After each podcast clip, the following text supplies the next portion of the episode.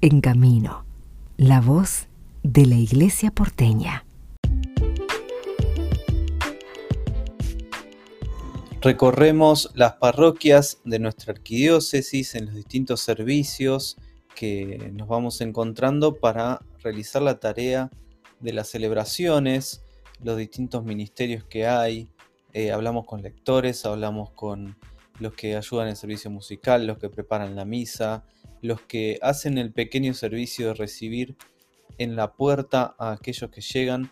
Nos metimos en la vida de las parroquias que están en nuestra arquidiócesis haciendo su tarea pastoral para vivir también cómo se viven estas celebraciones, conociendo los testimonios de, primera mano de aquellos que nos ayudan a vivir muchísimo más, con muchísima más profundidad eh, la Eucaristía y, por qué no también conocer cuál es la cultura de cada parroquia, cómo eh, viven también la organización de este servicio a todo el pueblo de Dios. Nos metemos ahora en esta historia que queremos contarte a continuación. Hola a todos, mi nombre es Agus Galvez, tengo 27 años y soy de la parroquia Santa Rosa de Lima. Participar en el Ministerio de la Música, estar en los coros parroquiales, cantar en las misas, ordenaciones, casamientos, es algo muy lindo eh, yo lo disfruto mucho porque une mi vocación, mi profesión con mi fe. Me ha tocado cantar en ordenaciones de amigos, en casamientos de amigos y acompañar eh, los momentos más importantes de la vida eh, de una persona, de personas que uno quiere, es algo muy gratificante. Dicen que cantar es rezar dos veces. Para mí la música es fundamental eh, en mi conexión con Dios, con la oración. Sería algo, no me imagino mi vida sin la música, sin cantarle a Dios. Participé varios años del coro de la parroquia, del coro de Santa Rosa. Participo en el coro diocesano, que es un espacio muy lindo, donde cantamos en las ordenaciones diaconales, sacerdotales y en diferentes eventos. A veces nos invitan a la vigilia de Pentecostés. Ahora este año por primera vez vamos a estar cantando en Corpus.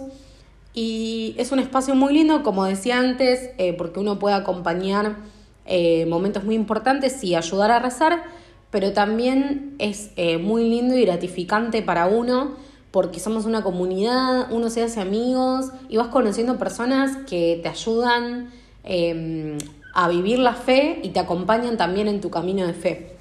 Cuando yo entré a la parroquia, que era bastante chica, tenía 18 años, un seminarista me invitó a cantar en el Día de las Parroquias y ahí me di cuenta que no era la única loca que cantaba em, y que le gustaba la música católica, sino que había un montón de jóvenes que tenían la misma vocación que yo eh, que amaban la música y amaban el servicio. Uno de mis grandes referentes es Cristóbal Fones, Fons, como le gusta a él que le digan. Uso sus canciones para rezar, eh, para retiros. Eh, la verdad que me conecta mucho con, con Jesús. Cuando él habla tiene una paz y me ayuda mucho a rezar.